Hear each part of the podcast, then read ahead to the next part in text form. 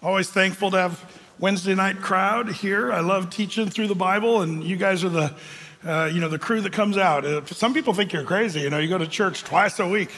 You Wednesday nighters, you're crazy people. Uh, but uh, you know, I love the, you know, the emphasis on God's word. You know, John Bunyan said of the Bible, he said, "Sin will keep you from this book, or this book will keep you from sin." Uh, there's real benefit of being in the Word. Uh, How shall a young man cleanse his way? Thy word have I hid in my heart that I might not sin against thee. Now you are clean, Jesus said, by the word that I've spoken unto you. How does Jesus wash his bride?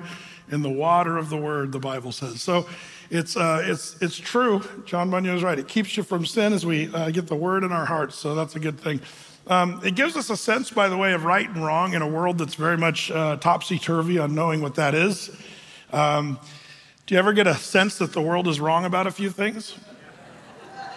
I mean, uh, you know, the, the, horrors around the world, the political climate, uh, the Middle East, uh, human trafficking, like we could just go on and on about all the things that are happening in the world. But, um, but I love in the Bible, you know, I love the phrases that you kind of like, like the little two word, but God you know, in the Bible, we realize God is in control and he's, he's not worried. And you and I are safe. No man, John chapter 10, verse 28, can pluck us out of the hand of the, of the Father. So thankful for the stability and the blessing of God's word. So that's why I think it's good that you're here tonight, just because we're giving that uh, focus on the word of God. We're in Luke chapter 22 as we continue our verse by verse uh, study.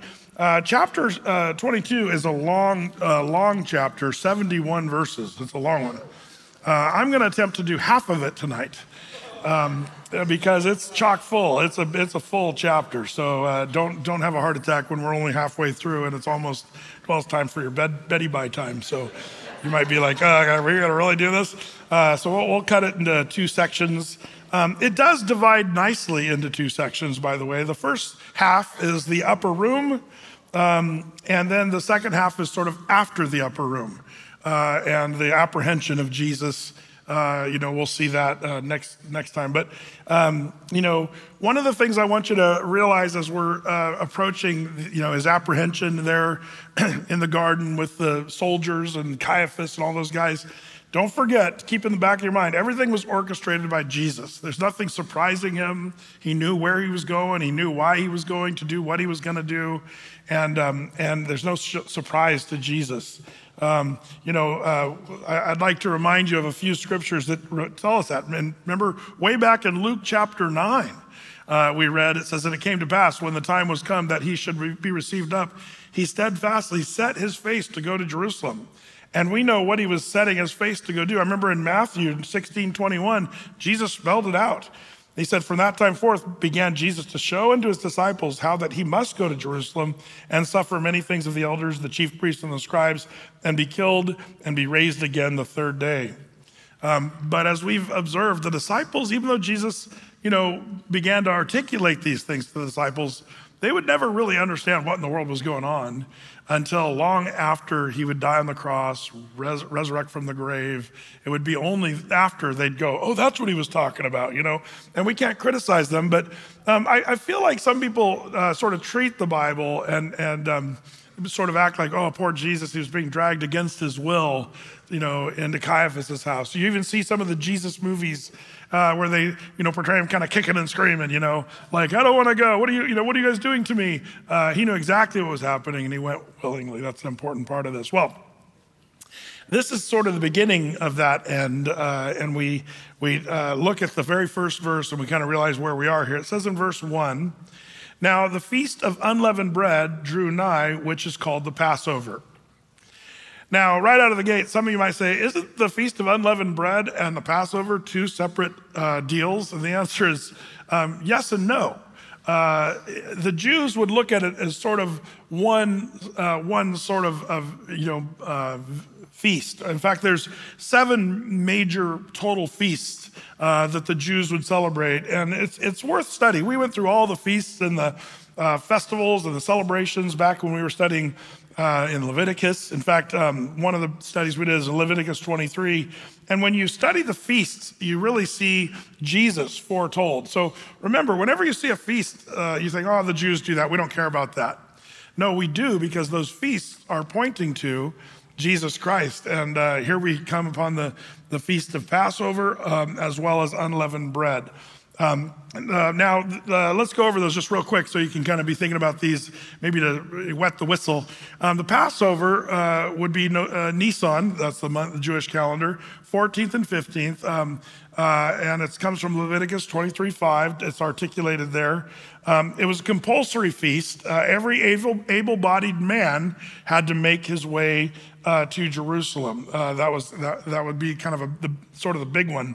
But um, the Feast of Unleavened Bread would be the next day, and it would go on for a week.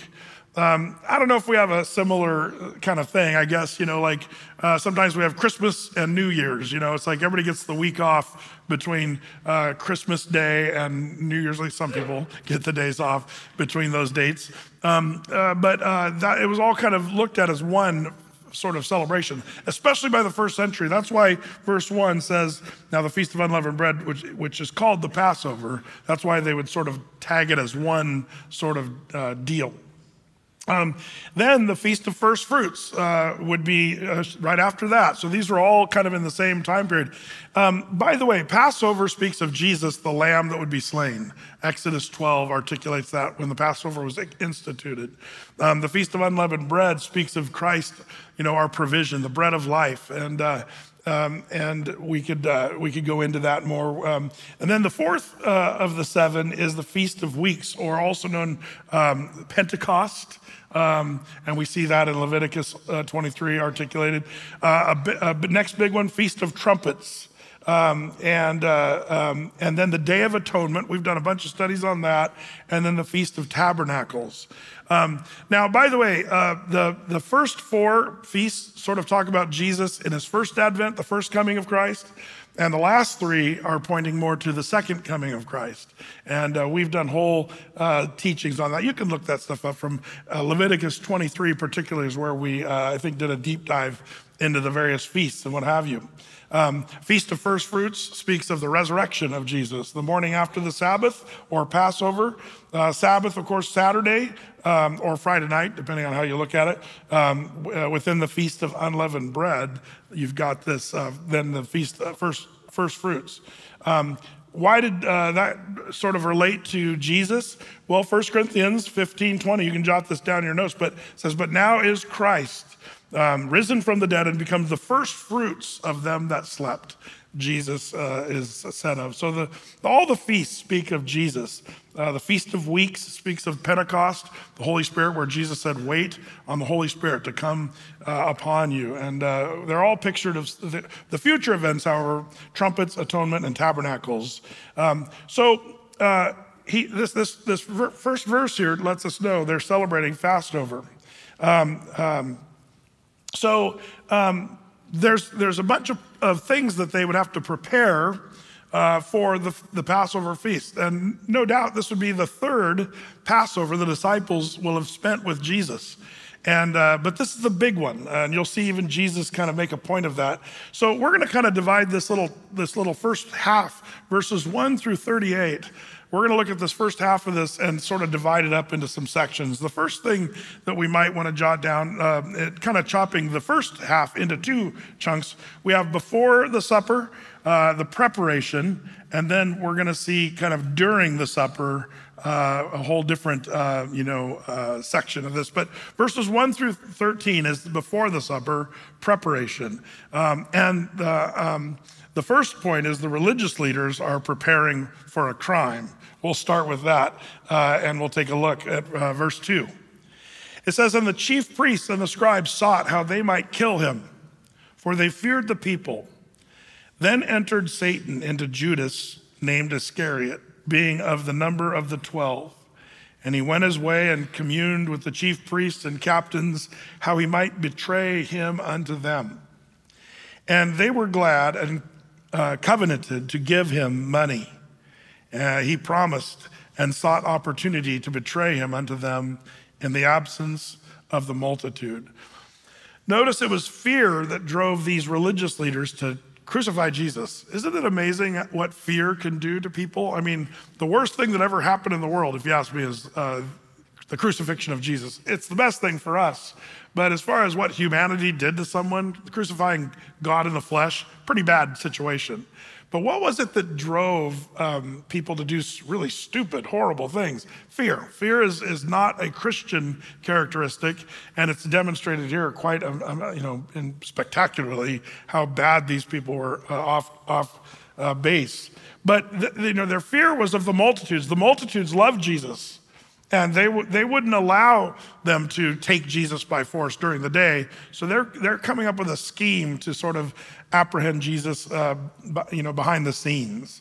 Um, and, uh, and so the, the, this is the largest feast of the Jews. They're going to sneak around and conspire to uh, kill God in the flesh, God, God incarnate, Jesus Christ. Pretty, uh, pretty amazing. So they covenanted to give him money. Anybody remember how much money?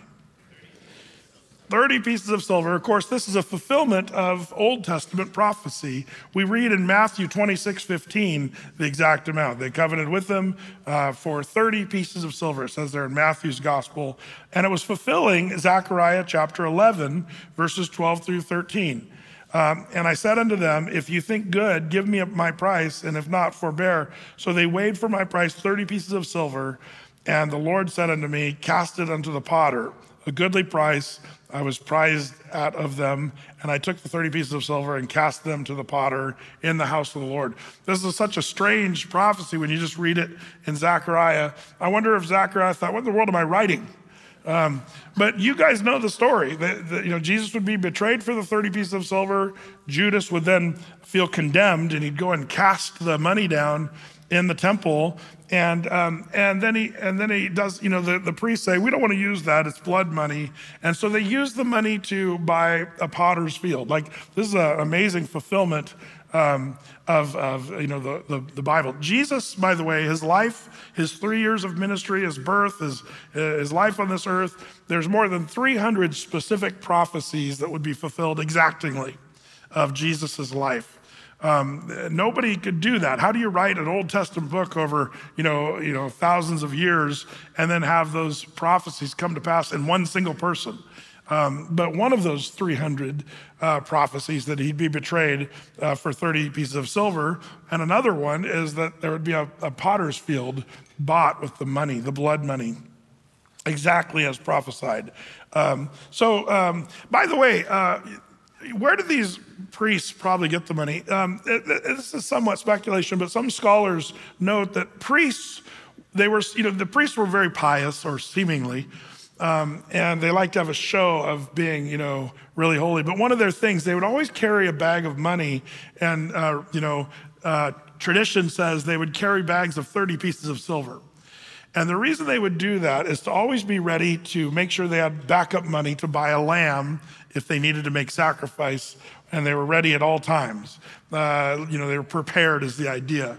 Um, but uh, so some scholars suggest the money they used to betray Jesus would have been some money out of those little sacks that those religious guys would carry around. Um, so not sure on that one, but it is interesting to think about nonetheless. But we know that this happened just to fulfill prophecy. Now, this um, not only do we have the religious leaders preparing uh, during uh, the, the supper preparation. But the second part of this now, Jesus prepares for the Passover. Um, and we see that in verse 7. It says, Then came the day of unleavened bread um, when the Passover must be killed. And he sent Peter and John, saying, Go and prepare us the Passover that we may eat. Now, um, in this little verse, uh, this is where some of the, the you know, critics of the Bible, uh, or this is the kind of thing your theo- theological uh, classes, you know, theology courses in colleges, you'll get the, the, the, you know, some of the Christian college professors who love to uh, make the 18 year olds that are fresh out of high school into their new theology class, make them shake their confidence in the Bible. I, I find it interesting that that seems to be an objective. You were raised in a Bible teaching church. Well, let me just shake that up for you. Notice here's a contradiction, and they'll point out something like this. And what is it? Well, it's a chronological question. According to the Gospel of John, the leaders had not yet eaten the Passover. We see that in John 18 28. Then led they Jesus from Caiaphas, Caiaphas unto the hall of judgment. Now, already, Jesus is already apprehended at this point, and it was early, and they themselves went not into judgment hall lest they should be defiled, but that they might eat the Passover. So these religious guys had not uh, yet eaten the Passover uh, in John 18 28, which is kind of uh, uh interesting. Um, but as it turns out, uh, Jesus, um, in fact, John 19 14, it says, and it was the preparation of the Passover and about the sixth hour, and he said to the Jews, Behold your king. So, um, interesting, you know, timing of when the Passover was eaten or not eaten, and there's controversy. But here in our text, the disciples and Jesus um, you know, seem to have already eaten the Passover before all this stuff happened. So they say, see, it's, it's a contradiction that, you know, but um, there, there's no contradiction here. It's something that you got to know a little bit about Jewish history. In fact, by the way, if you're a Bible student, um, uh, one of the great um, works that I'd like to recommend if you're studying the harmony of the Gospels. I would say this is kind of an essential uh, book for your library if you're into studying this stuff. It's called A Harmony of the Gospels by Robert L. Thomas and Stanley N. Gundry. Um, there's this is the New American Standard version. There's one that they do in the NIV. I think that's the one I have. Uh, I hate to admit, but it, it is really good. It's a really good harmony. Um, and here's Here's how they write it in this book, uh, and, it, and, it, helps us understand what's going on. Um, the Jews were largely, in this first century time of Jesus, split into two sects, two different groups. Um, and group number one was more what I would say um, pure Ju- Judaism, and the other one is more Roman influenced Judaism. Um, a little bit like the church today. You know, there's people that are following the first century church, the book of Acts, trying to be more like the, the Bible in church. Uh, but then there's the church that's more worldly and not really following the Bible as a model for churches. Same thing then. There were Jews that were practicing from real Old Testament biblical notions, and then there were Jews that were practicing more of a Roman influenced and sec- almost even secularized version of Judaism. So the Jews at that time, um, you know, would reckon days uh, in one of two ways, and this is this is something we've talked about before. But um, there were those that, that very Jewish that that sort of thought of as a day as from sunset to sunset. Um, and even in Jerusalem today, if you go there when they're doing the Sabbath day, it's Friday night at sunset. That's the beginning of the Sabbath day, Friday night at sunset and it goes all the way to Saturday night at sunset. That's more of the Jewish sort of way. Genesis 1 5 is where that was kind of established, by the way. But there's a, the second group, more Roman influence. They started saying from sunrise to sunrise, which is more the way you and I view a day. Um, uh, Roman culture viewed it as a new day started in the morning. Uh, some Jewish connections to that, actually, believe it or not, was Genesis 8 22. So some of the Jews said, we have precedent, Genesis 8 22, that says it's morning to morning. So if Matthew, Mark, and Luke use Jewish reckoning, sunset to sunset, John, the Apostle John, uses the Roman reckoning from sunrise to sunrise. Those overlapping of those days uh, that permitted both groups to celebrate on the same date, but technically a different day. Uh, that's that's the, the, the, the, situation. Now, now you say, Brett, that's, that's just dancing around trying to make it all work. It's not, and I'll tell you why. You can look this up. This is historical fact. The temple priests in the first century would allow them to bring their lambs for sacrifice at either one of those reckoning of times.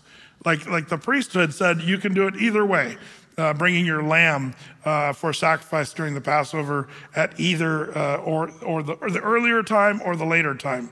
The, so, so to say all that, the, the Jewish leaders were using the Roman reckoning of that time whereas Jesus and his disciples were using the Jewish reckoning of the time. That's how it uh, explains that. I, I, know that I, I probably don't have to go into all this uh, for most people are like, yeah, whatever, you know, but, but you will get the, the people who love to try to tear the Bible apart. They'll use little things like this. And, and really, upon just a little deeper study, you realize they argued about which, which time should be the proper time for celebrating the Passover. And they disagreed. Um, and that's why you see that, what some people would call a contradiction. It's not at all. Does that make sense? Did I just confuse everybody on that one? Okay, good. Well, back to the main point. So, you know, um, Jesus is now preparing for the Passover. Um, um, notice um, it says here, um, uh, you know, uh, it says in verse 7 uh, then came the day of unleavened bread when the Passover must be killed. Shouldn't the author have written the lamb be killed? Why would they call the lamb the Passover? Anybody want to take a stab? Somebody said it. Jesus. Jesus Christ is our Passover. And that, that's something we get all the way right, all the way back here. It's going to come later. Paul's going to explain this to us later. But, uh, you know, this, this is kind of an important part of that. We'll, we'll get into that in a second. But, um, you know, the idea of the preparation for the Passover, you'd have to have a lamb, you'd have to get wine, you'd have to make sure and have unleavened bread with bitter herbs and specific dishes. Um, and, uh, and, you know, we find Jesus, you know, going to be a part of a Seder dinner. A Seder dinner is a Passover dinner. By the way, um, question uh, Should we as Christians celebrate the Passover dinner?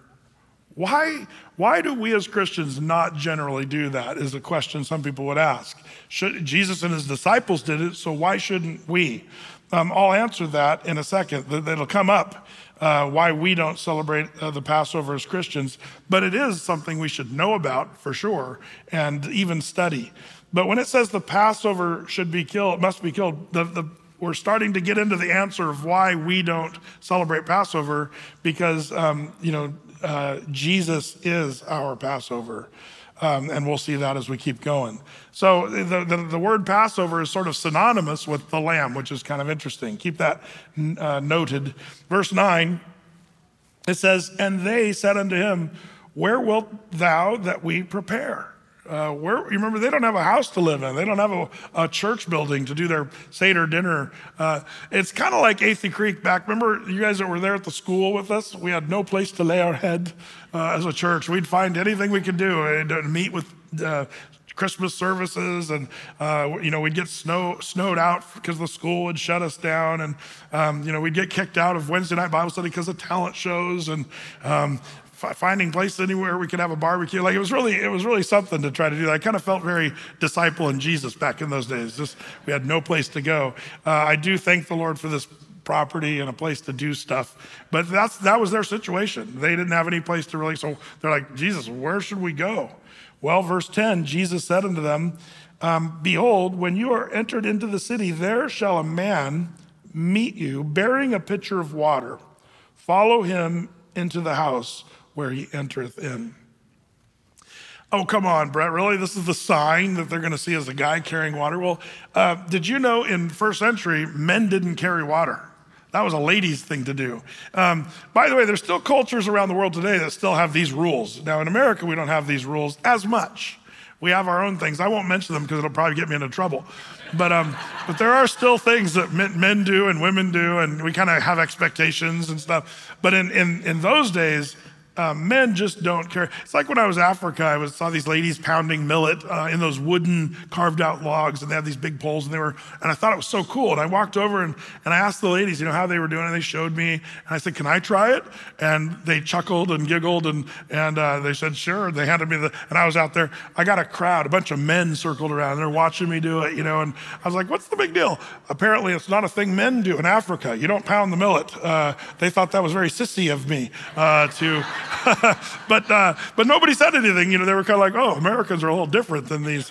And I was like, you don't even know. But anyway, um, how bad it is. But anyway, um, that's the way it was. For a guy to be carrying water is such an unusual thing. So that's why I think Jesus uses this as an identifying. Maybe this guy was very secure in his manliness uh, to carry his thing of water, but that's kind of the thing there. Verse 11 And you shall say unto the good man of the house, uh, you know, remember the guy with the water walks into a house. Go in there, say to the goodman of the house, um, The master saith to thee, Where is the guest chamber where I shall eat the Passover with my disciples? Um, and uh, and shall, he shall show you a large upper room furnished. There make ready. And they went and found as he said unto them, and they made ready the Passover. Mark that phrase in verse 13. Just I've marked that in my Bible. It says, And they found as he said unto them. Jesus equals truth.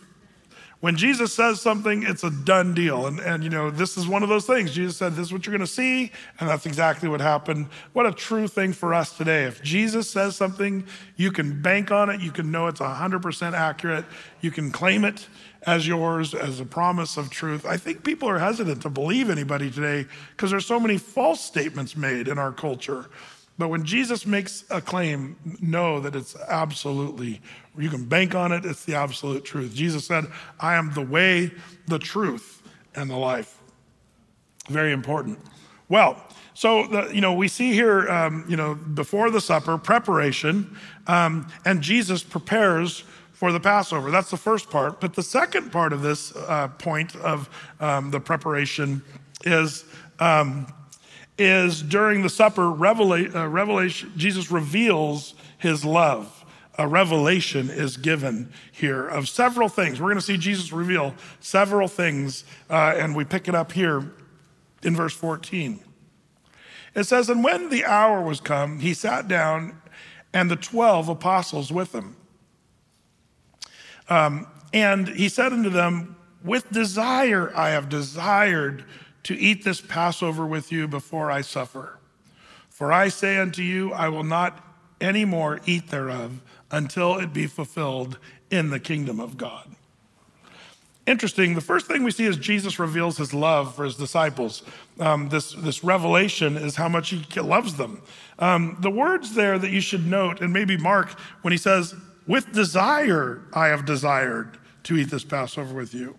Um, maybe in your margin, they try to show you in your margin, if you have a margin reference Bible, it might say on the side, or I have heartily desired. The, um, the translators have a hard time uh, emphasizing the word desire strong enough. The Greek word is, is actually um, very powerful, potent word. I'll show you the word. It's epithumia, which means uh, desire, craving, longing, deep seated passion. It's like a, a um, it's from the innermost part of your soul desiring. Um, and this is, this is what was supposed to be done. It's interesting, the Passover was to be eaten with family. Uh, that was kind of the normal thing. You'd eat Passover with your family. But it seems that Jesus is sort of recognizing his disciples and he's acknowledging his love for them, his care for them. And he says, It's with great desire I have desired. Uh, he looked at them as family, which is kind of kind of cool. I like that. Um, and that's the way he looks at you and me. He, he loves us with that same desire, that same passion that he had for his disciples. And the Bible is clear on that one. So he's revealing his love uh, to those disciples. Um, notice in verse 16, for I say, I will not anymore eat thereof until it be fulfilled in the kingdom. Um, he's not going to eat ever again. Seeing some people say, contradiction. Jesus rose from the grave and he ate fish with Peter on the seashore, so he, he ate again. He's wrong about that. No, what's he talking about? Anybody? He's not going to eat the Seder dinner again. The, the, the, Passover meal he will not eat until the kingdom of God. There's another thing he's not going to do uh, that might shock you until the kingdoms. Uh, I'll, I'll, leave that for a second. But, um, but not eat any more of the Passover meal. This is the last one until the kingdom. That, and when's the kingdom going to come? We don't know but it still hasn't come. Like, like that, Jesus is saying, I'm not going to eat the Passover meal for several thousand years after this one, is what he's really saying here. Uh, contributes to the answer to the question should we, as Christians, celebrate the Passover as Christians? Um, it's interesting to see Jesus saying, I'm no longer going to celebrate the Passover until the kingdom. Um, so if we're following Jesus' model, we're not celebrating it because I would just say, jot down this note if you're really curious about why Christians shouldn't celebrate the Passover, or don't have to, I should say, is 1 Corinthians 5 7. If you remember what Paul said there, purge out therefore the leaven that you may, uh, may have a new lump as you are unleavened, for even Christ our Passover is sacrificed for us. You know, Paul kind of echoes what we read here in Luke 22 when the lamb was called the Passover um, that wasn't a mistake by you know Luke. It's really right. Jesus Christ is our Passover. So um, really, if, if you and I want to celebrate sort of the, the, the more church age Gentile version of Passover, we uh, have communion, the Lord's table. That's what we do. And we're to do that not just once a year, but uh, regular. Do this often, Jesus said, in remembrance of me. Uh, that's, that's an important thing.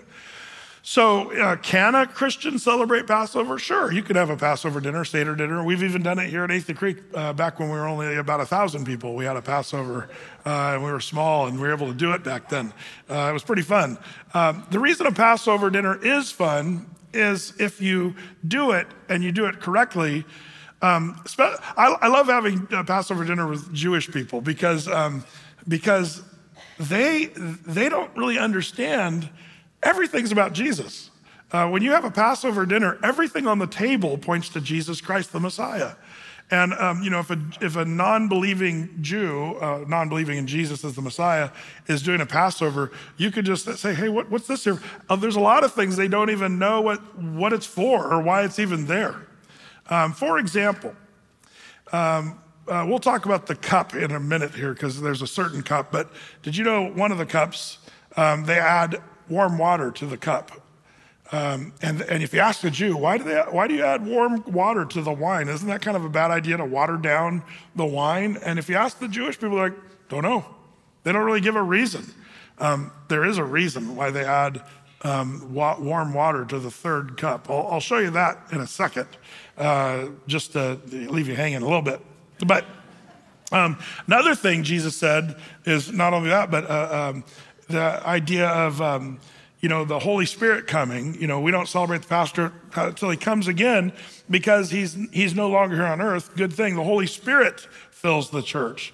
Um, and that's, we have a, a, different, you know, age that we live in. So we're not under that rule of keeping the Passover like the Jews. But it is a beautiful picture of Jesus Christ nonetheless. Another thing, um, Jesus uh, goes, let's see what else he does, doesn't do till the kingdom. Verse 17. It says, And he took the cup and gave thanks and, um, and said, Take this and divide it among yourselves. For I say unto you, I will not drink of the fruit of the vine until the kingdom of God shall come. Now, uh, this cup of wine, using this, uh, people use this to defend alcohol. Uh, I drink wine because Jesus drank wine. Now, I'm not one that says you can't drink wine, you know, with your dinner or alcohol. Uh, you know, is you know, I think you have to all things in moderation. And um, be, to be drunk with wine is a clear sin in the Bible, a very clear sin. But I love it when people say, "I'm just being like Jesus who drank wine." I always like to turn them to this verse, uh, verse four, uh, verse 18. For I say unto you, I will not drink of the fruit of the vine until the kingdom of God shall come. Jesus has been a teetotaler since this time, all the way to the millennial kingdom, a couple thousand years. So if you really want to be like Jesus, uh, I'm sort of joking, but but he he is not drinking of the fruit of the vine uh, uh, anymore. So. Um, so he's not doing the Passover. He's not drinking wine. He's waiting till the kingdom comes, uh, and he won't won't celebrate Passover again because he's uh, no longer on the earth. But um, then uh, in verse 19, it says, and he, uh, he took bread and gave thanks and brake it and gave it unto them, saying, This is my body which is given for you. This do in remembrance of me. Likewise, also the cup after supper, saying, This cup is the New Testament in my blood, which is shed for you. Um, interesting. Um, Paul the Apostle sort of reveals the larger description. Uh, inspired by the Holy Spirit of this, this whole moment. Uh, you know, you might keep this scripture, like when you're doing communion uh, at your house, which, yes, you can do that. As often as you eat this bread and drink this cup, you, you do show the Lord's death until, you know, um, he comes. And, and here's Luke 22 is a big communion se- section of scripture, but you might always kind of jot next to it 1 Corinthians chapter 11, where Paul clarifies even more um, articulate as far as just detail. Um, he says, And when he had given thanks, he brake it and said, Take, eat. This is my body, which is broken for you. Do this in remembrance of me. After the same manner, he also took the cup when he had supped, saying, This cup is the New Testament in my blood. This do ye as often as you drink it in remembrance of me. For as often as you eat this bread and drink this cup, you do show the Lord's death until he come. So, um, so this is interesting. Um, what, so, what do we do? If we're not doing the Passover meal, what do we do until he comes? We do the communion supper. eating and drinking in remembrance. The importance of communion is so, you know, later on, Paul says, For this cause, many of you are weak and sick because you don't take seriously or give worth to the body of the Lord and his, uh, the cup of Christ. Um, uh, I think people miss out. Some churches, I think, miss out when they do a once a year communion service or biannual communion service. Um, I think communion should be a regular part of a Christian's life and, and walk. Um, you know, I think that we've uh, liturgized communion so much. Some of you, I know, some of you are like, man, you can't have communion unless you do it at church. There needs to be the guarding of the sacraments and, and how it's done. Um, that's just church tradition. Tradition of churches made that up. Well, you have to have the priest put it on your tongue. That's just dumb. Uh, first Babylonians uh, again. Um, I'm just going to say it. I understand that what they're trying to do. I, I understand they're trying to keep it holy, make sure it's not dropped or like it's just it's some of those kind of strange traditions that people make it so that you can't have communion at your family devotions at home because you don't have a priest putting a wafer on the tongue and wearing a pointy hat. Um, that, that's an unfortunate tradition that has taken away the value of communion, the communion table. Um, so uh, think about that. Uh, do you do you wait for church services only to when you can uh, have communion service, or is it something you can do as a family? Now, I hesitate diving into this a little bit, but it is kind of interesting because um, there's a couple cups. Um, we read about the cup. Uh, you know, um, there, you know, in verse 18, I will not drink of the fruit of the vine until, uh, you know, uh, the kingdom of God shall come. But um, then he, then he, there sort of seems to be a differentiation. Verse 20, likewise, also the cup after supper, saying, This cup. Um, well, is there any other cup? Well, the answer is yes. Uh, does anybody know in the Passover Seder dinner how many cups are important? Anybody? Four. Somebody got it. Our Jewish friends back there. No, I don't know. Maybe. But uh, I always like asking the Jews, why are there four cups? And um, a lot of times they, they don't know. Now, cup number one, uh, the Hebrew words that are associated uh, means um, for, cup one is meant to bring out. Cup number two, meant to deliver. Cup number three, cup of blessing. And cup number four, taking out. What is bringing out, taking out, uh, or, you know, blessing? What does that have to do with anything? Well, you go back to Exodus chapter 6, verses 6 through 7. This is where this, the idea of the four cups, I think, originated actually, right here. Um, Exodus 6 6. Wherefore say unto the children of Israel, I am the Lord, um, and I will, number one, bring you, whoops, what did I do? I pushed the wrong one. Hold on. There we go. I will bring you out from under the burdens of the Egyptians. That's cup number one when I told you to be brought out. Uh, cup number one rem- reminds them of bringing out um, from under the burdens of the Egyptians. And cup number two, I will rid you out of their bondage. That's cup number two. And I will redeem you, cup number three, with a stretched out arm with great judgments. Number four, I will take you to me for a people, and I will be to you a God, and you shall know that I am the Lord your God, which bringeth you out from under the burdens of the Egyptians. Okay, so so so if you talk to Jewish people about these cups, here's what uh, they either know or don't know. But the four cups of Passover, you might call them, if you want to be a little easier than the first four titles I gave you. Um, the first one is the cup of sanctification. I will bring you out, bring you out of Egypt, out of the world. That's, that's what sanctification means, to be set apart. Cup number two, the cup of deliverance. I will deliver you. Um, you know, um, I will rid you out of the, your enemies, is the idea. And when I, when I uh, use that other language, cup number three is the cup of blessing. I will redeem you. Um, the idea of, uh, you know, saving and re- redeeming. And then cup number four uh, is the cup of praise. I will take you for my people. Um, and the, the cups are, you know, to be uh, in the Passover dinner, uh, you drink those in a very specific order throughout the Seder. You drink the first cup with uh, Kiddush at the start, the beginning um, of the Seder dinner. Um, that might be the cup that Jesus was first talking about. I will not drink the, of the fruit of the vine until I come. Probably cup number one. Cup number two, drink cup after the Magid telling the, of the uh, Pesach story. If you, you can look this up on what a Passover dinner does. And then cup number three, you drink the third cup after uh, the Birkat uh, Hamazon, which uh, um, is the blessing uh, for the meal. And does, you guys remember the term, uh, the afikomen? Uh, it's a kind of very specific part. Also, um, there's all kinds of links in the Old Testament. They uh, uh, pour out Elijah's cup in anticipation for final redemption the coming of the Messiah. Um, but the uh, order of the Seder dinner, drink the third cup. After drinking the third cup of wine, um, they would pour an additional cup of wine for the prophet Elijah. Um, pouring this cup is meant to express the sincere hope and expectation of the final redemption um, uh, but ultimately, the fourth cup is looking for the Messiah.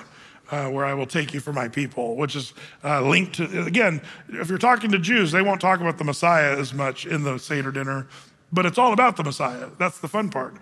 So you say, Brett, whoopie doo, who cares about the cup? Well, here's the question Does anybody know which cup of the Passover dinner Jesus said, this cup? Because he says it very specifically here uh, in our text, verse 20 Likewise, after supper, so we already know something about this. After supper, he says, uh, he takes this cup is the New Testament in my blood, which is shed for you. Anybody want to guess what cup that is?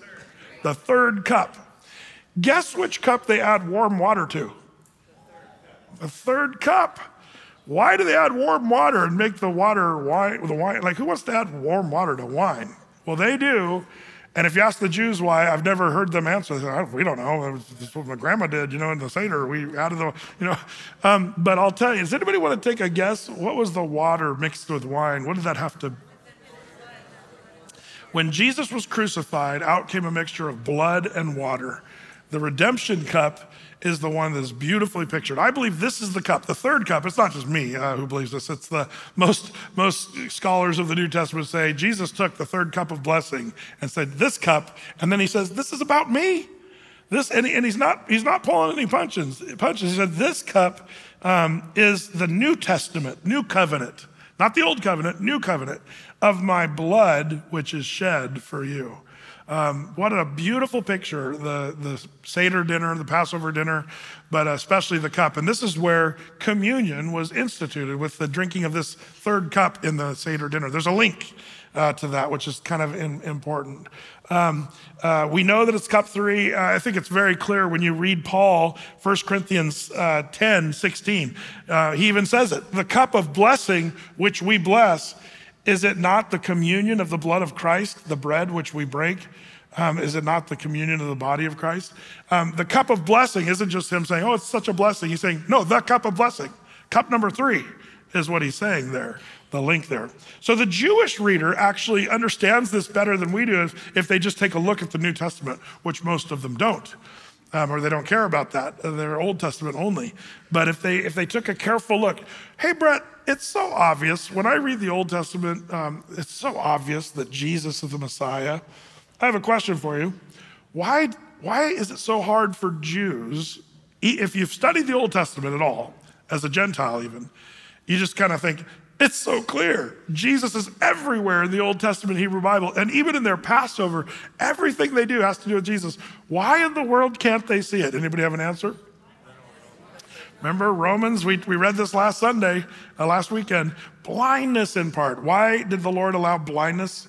Um, it's because they were willingly uh, disobedient to the Lord. And the Lord even promised if you continue to break my statutes, commandments, you will have blindness and you will not see and you'll be scattered and you'll be in unbelief for you know a long long time but good news blindness is going to be lifted off their eyes and they're going to see Jesus is the Messiah. Zechariah, the prophet, says they'll see suddenly Jesus. They'll say, Where did you get those wounds? And Jesus will say, I got these wounds in the house of my friends. Uh, y'all. That's kind of what he's saying. Not, not just against the Jews. We're all guilty of the body and blood of Christ, but, but it'll be there where the Jews see that Jesus is the Messiah. So that day is coming. Um, uh, and so, uh, by the way, some people think the fourth cup is the cup where he says, I will not drink of the fruit of the vine. Just a heads up, some people say that. Um, but cup number four, he says, I'm going to take you to be my people. Um, and uh, so some people say that that fourth cup is symbolic, that Christ won't drink of that cup until we're gathered together uh, in the marriage feast of the Lamb. Some people say that that'll be when Christ drinks the fourth cup. That's just kind of a freebie for you. Um, you, you know, if you feel like we're doing a deep dive tonight, barely scratching the surface. Can I just say that? You guys that know the Seder dinner, I'm just giving you one tiny little scratch surface of all the things about Jesus when it comes to um, the, the, the by the way, where does it come from that they're supposed to add water with the wine? That comes from the Mishnah, by the way, for you guys that are curious. The Mishnah says you're supposed to do it. That's the only reason the Jews do it. But the Mishnah doesn't really explain why, which is kind of interesting. So, as a Christian, we see Jesus so beautifully in the Seder dinner, but as New Testament Christians, we realize it's the Passover. Um, Jesus is our Passover, so we celebrate communion, and we should do it regularly. So, uh, back to our main, you know, breaking down of this chapter. Uh, so the second section here, during the supper, we have revelation. The first thing Jesus revealed was his love in the communion and his love for the disciples. The second part of the supper, he reveals a traitor. And uh, we pick that up in verse 21. But behold, the hand of him that betrayeth me is with me on the table. And truly, the Son of Man goeth as it was determined. But woe unto that man by whom he is betrayed. And they began to inquire among themselves which of them it was that should do this thing. uh, have you ever, do you remember when your parents used to say uh, to, to you and your siblings, somebody did this, you know, A, B, C, or D? And, and suddenly you look at your brothers and sisters. It was for me, my sister's looking at me. That, that's the way it was. I, I was usually the guilty party. Um, uh, we didn't have to say, Mom, is it I? Or is it I? You know, you know my, my sister Jenny didn't have to say it. My sister Tammy, I was going, it's me. Like, I'd have to march in and get the spanking and all that stuff. But, um, but uh, here's the disciples. What, a, what an interesting human nature. You know, shouldn't have they been confident in their faith, knowing that, it, well, I'm not the one who's betraying Jesus. But isn't it funny? Some of these guys are like, oh boy, I hope it's not me. I think in moments of honesty, you and I should understand that we're sinners and we have the potential to do evil, horrible, wretched deeds. Um, it's important to remember that. I think um, it's when we think we stand, that's when we're going to fall. When we think we've got something conquered, that's when you fail. Um, boy, how many times in the Bible did one of the Bible characters fail in their greatest point of strength? But uh, I find it interesting. We're all sinners, but sometimes we can forget that we're sinners. But um, these guys, they, they're reminded that they could have it within them even to betray their friend Jesus. And that's why they're kind of pontificating, wondering, you know, uh, uh am I the, they began to say within themselves, you know, who, who would do this thing? Which one of us, you know? Well, Jesus um, uh, is about to reveal, and we know um, what that's going to look like.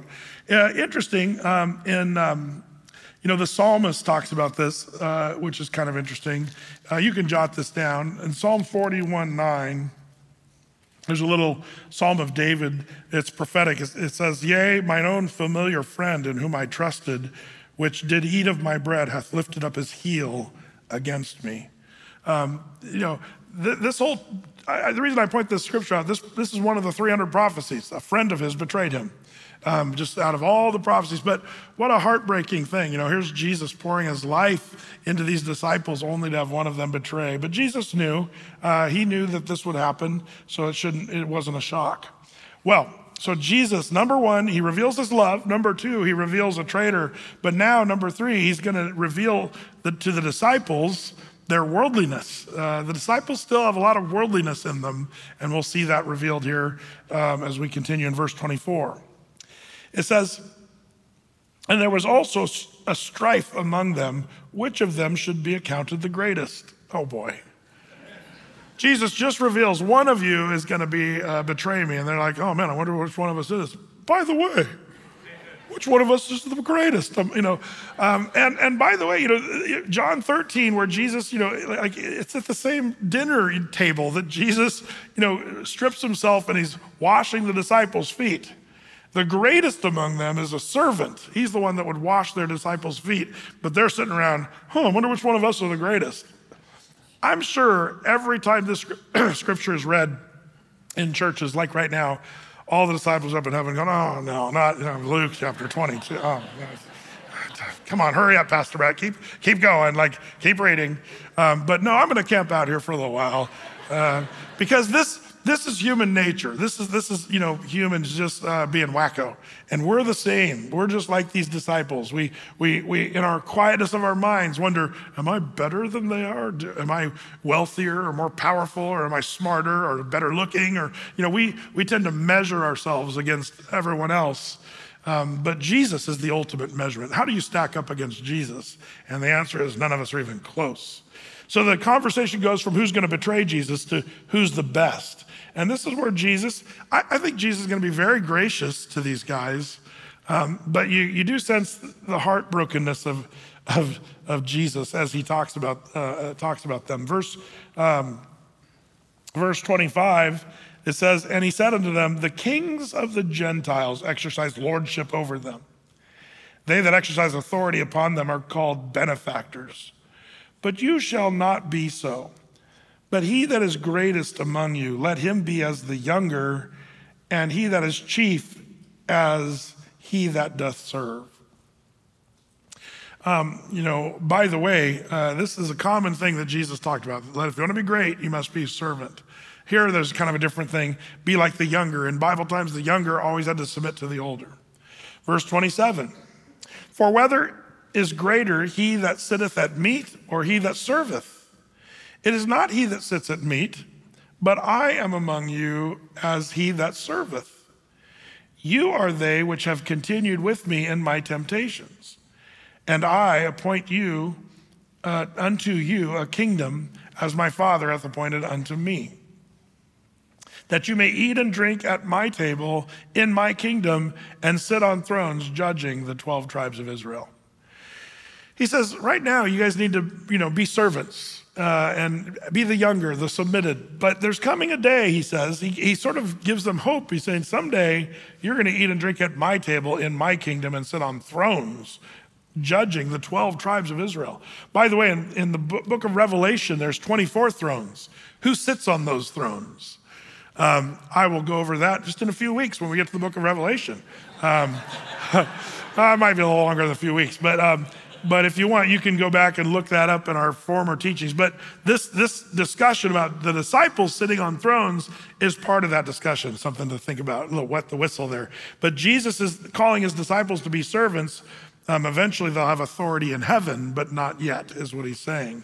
So, Philippians 2 7, Jesus is the model. He made himself of no reputation, took upon himself the form of a servant, uh, was made in the likeness of men.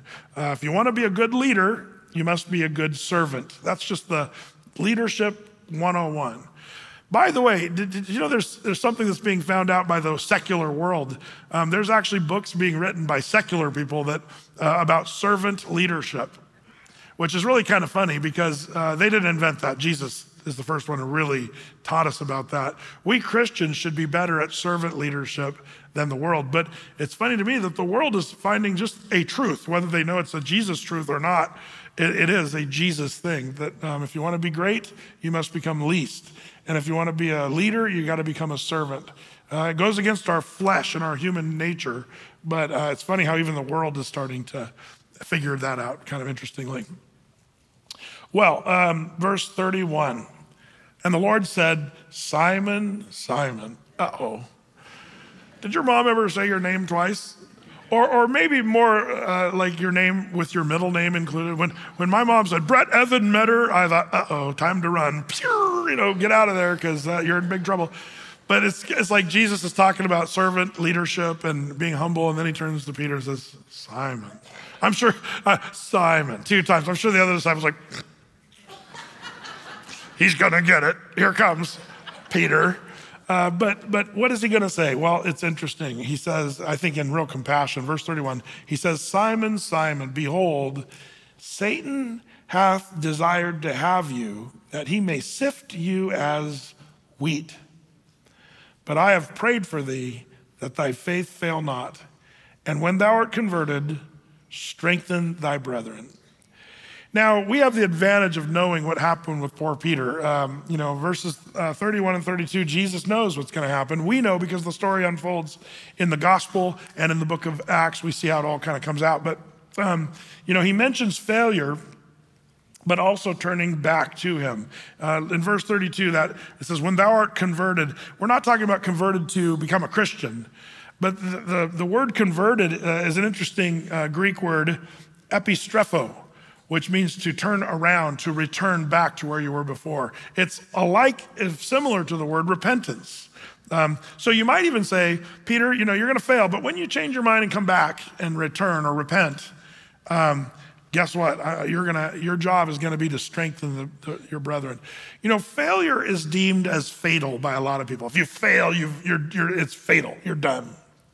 But one thing about a Christian that I love is with God's economy, you can fail and make mistakes, but failure is not fatal if you put your trust in the Lord. If you repent and if you turn around and go back the opposite direction, failure is not fatal when you turn to Christ. Peter's failure could have been you know, disastrous. You know, Judas, his failure was disastrous, um, but there was no turning back. He didn't go back from his sin. Interesting question, you know, if Judas would have repented after he, um, you know, betrayed Jesus, could he have been saved? There's a question for you. Well, Brett, it says he repented of the deed that he did, but it was a different word for repent. It's not the repentance of like, I really uh, changed my direction, but he, it's like he felt guilty and he knew he was, you know, uh, doomed. It wasn't a repentance to salvation. It was just uh, realizing he had failed. But his was fatal because he didn't turn back to the Lord. He just turned to himself and committed suicide. But failure is not fatal when you understand that you can repent and turn back. Peter denied Jesus, remember, three times, but he would repent and be reconciled. And then would Peter eventually strengthen the church? Boy, you bet. Uh, the Catholics overdid a little bit with the Pope thing, but, um, but Peter really is a pillar and a strength for the church. Uh, Jesus. Now, by the way, um, Peter had a great thing going for him. Probably the best thing Peter had going for him, even though he was a goofball and denied Jesus three times, and um, somebody was praying for him. Who was praying for Peter? Jesus. It says it right here. Um, but I have prayed for thee. Do you think Jesus' prayers are somewhat powerful? Boy, you better believe it. And you say, well, good for Peter, Pastor Brett. Uh, that, you know, Jesus is praying for Peter. Well, la ti da. But, but do you know what Jesus is doing for you right now? Yeah, jot it down in your notes. Hebrews 7 25. It says, um, The Lord is able to save even to the uttermost that come to God, seeing he ever liveth to make intercession for them. Christ ever lives in his resurrected form to pray for you, even if you're out in the uttermost. Um, that's, that's what a beautiful promise that is. Well, Peter had that, but so, so do you. You've got Jesus uh, interceding on behalf of you. That's, that's profound. Well, verse 33. And he said unto him, Lord, I am ready to go with thee both to prison and to death. Da, da, da, Do you see a cape coming out of Peter? Like, yeah, whatever on this whole, you know, failure thing. Uh, poor Peter. He's, I'm, I'm gonna, I'm gonna. We know the story. He, he, he blows it. But, um, but verse 34, um, Jesus said, "I tell thee, Peter, the cock shall not crow this day before that thou shalt thrice deny me or deny that thou knowest me." Um, and we know the way this turned out. And the cock did crow before the morning. Um, now, uh, good news though, Peter would be turned around. It's a beautiful story. We'll get into that uh, soon, uh, even more in detail. Now, verse 35 um, and he said unto them, When I sent you without purse and script and shoes, lacked ye anything? And they said, Nothing. Now, if you remember, uh, by the way, Jesus sent them out um, you know, in, in the first, uh, you know, apostolic sending, Matthew chapter 10, verse 9 and 10 is where we read that, where Jesus sent them with no script, nothing, and the Lord just, it just took care of them, what they would eat, where they would stay. It was kind of a miraculous thing. But notice um, Jesus changes it a little bit. He says, verse 36, then said he unto them, But now he that hath a purse, let him take it, and likewise his scrip. And he that hath no sword, let him sell his garment and buy one. For I say unto you that this that is written must yet be accomplished in me. And he was reckoned among them, the tra- among the transgressors. For the things concerning me have an end. And they said, Lord, behold, here are two swords. And he said to them, It's enough.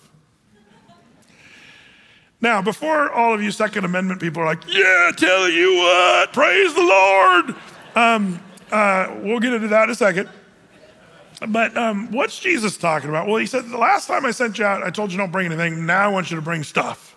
Bring your script, bring a sword. Um, and this is a new season for them. Um, now, by the way, this language is a little confusing. Why would Jesus say, the Time has come and he was reckoned among the transgressors? Jesus is quoting, by the way, from Isaiah 53 12, where the prophet Isaiah says that Jesus, the Messiah, prophetically, it was saying, would be reckoned among the trans or numbered, as Isaiah says it. He'll be numbered among the transgressors. Like they'll falsely call him a sinner and they'll go after him and try to destroy him. Jesus is just referring to those prophecies about what's about to happen to him is going to happen. And he's saying, Disciples, you guys need to be ready. This is a little different than the first time I sent you out. You need to have your, your uh, gear uh, ready to go. Yeah, bring your, your you know, little satchel bag, uh, let him take it. Uh, script, uh, if you don't have a sword, sell your garment and get one. Um, this is a new season for them, the time where trouble is coming. Now, um, I wonder if the disciples like, is this the time we're going to start to overthrow the Roman Empire? Uh, he told us to get a sword, um, but no. Jesus said, "No, just a couple swords. That's enough. Uh, you know, don't don't go crazy." Now, this is where the um, you know, this is like the one scripture uh, the NRA uh, was able to say, "See, self-defense," and and uh, and I would say yes. By the way, there's if if you look among theolo- theological circles, there's four arguments about this that I'm not going to go into tonight um, because uh, I think they're just as- esoteric, sort of fancy um, uh, arguments about what Jesus meant by carry a sword. I just, I'm only going to give you one point because I think Jesus meant what he said and said what he meant. Bring a sword. Why? Because you're going to be in danger. The idea is, in fact, self defense. Now, um, so so everyone's like, yeah, get those guns, go down to Cabela's, let's start buying up the store, you know, and, and all this stuff. Now, here's the thing. Again, notice that Jesus said two are enough. Even in this, he shows moderation, by the way. Um, for some of you guys, uh, I know who you are. Um, and I know how y'all think, you know, um, but so here's our one little scripture people hang on to for self defense and, and, having a, gun. Um, and I think uh, you can use that for that. I think, I think as long as you're, you're understanding what it's for. If somebody, let's say, you know, the apocalypse happens and, uh, or a apocalypse, we're going to be out of here before that happens. But let's say a famine hits the land and you're in your bunker as a Christian and you got your shotgun and your Cheerios stored up for, you know, seven years of Cheerios and your neighbor comes and knocks on your bunker door, tink, tink, tink, tink, and, uh, and you open the door, boom, because they want your Cheerios. That's not what Jesus is talking about here. Um, see, some people, you know, this whole shooting people and stuff, they take it way out of, you know, if your life is on the line or your family is being horribly threatened of death, um, there's a time and a place where I think you can make a biblical defense for self defense with a deadly weapon. Of course.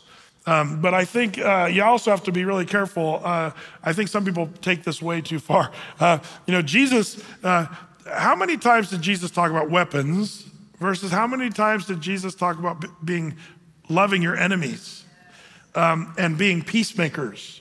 Uh, like, you know, uh, Matthew 5 9, blessed are the peacemakers, the peacemakers, for they shall be called the children of God. Um, now, I know what some of you are thinking. Colt Model 1873.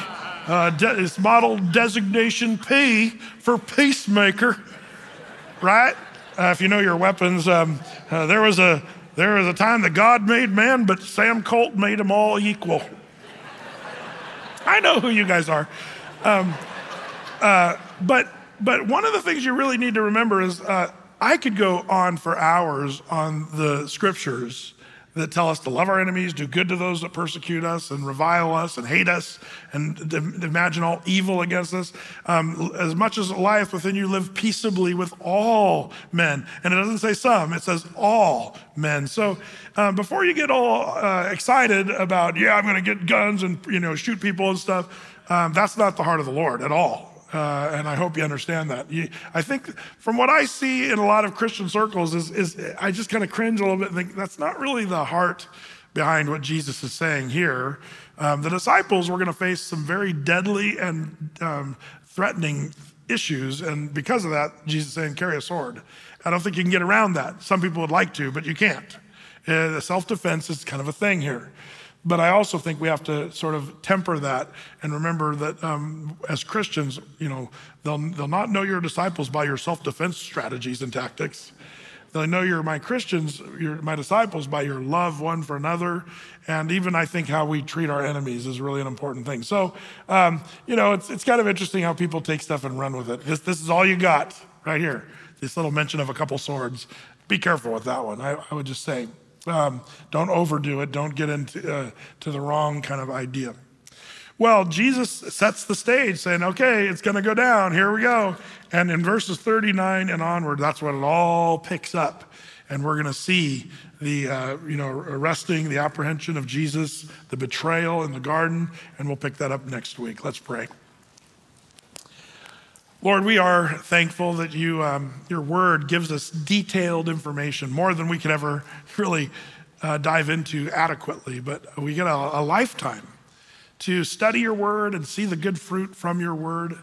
I pray that you give us a biblical mindset, not a worldly mindset or going with just the masses and the crowds and what they think, but Lord, that your word would temper our thinking, um, that we would be submitted to your heart and your nature as we study the scripture, Lord.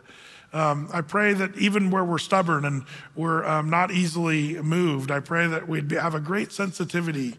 Even as Jesus is telling the disciples how they're going to betray, one of them is going to betray, they're wondering which one of them is the greatest. We see, Lord, that human nature in this chapter, we recognize that of ourselves. We can read a chapter like this and even miss some of the great truths that we've just read and, and move on our merry way without actually having learned anything. So I pray, Lord, that you'd find an attentive group and that as we've studied this passage, that we'd meditate on your word day and night and be like the tree firmly planted by the river of water that Psalm 1 declares. Give us understanding, help us to remember your word. Bless these people who've carved out time tonight to go through these scriptures, Lord. Bless them, we pray. In Jesus' name, amen.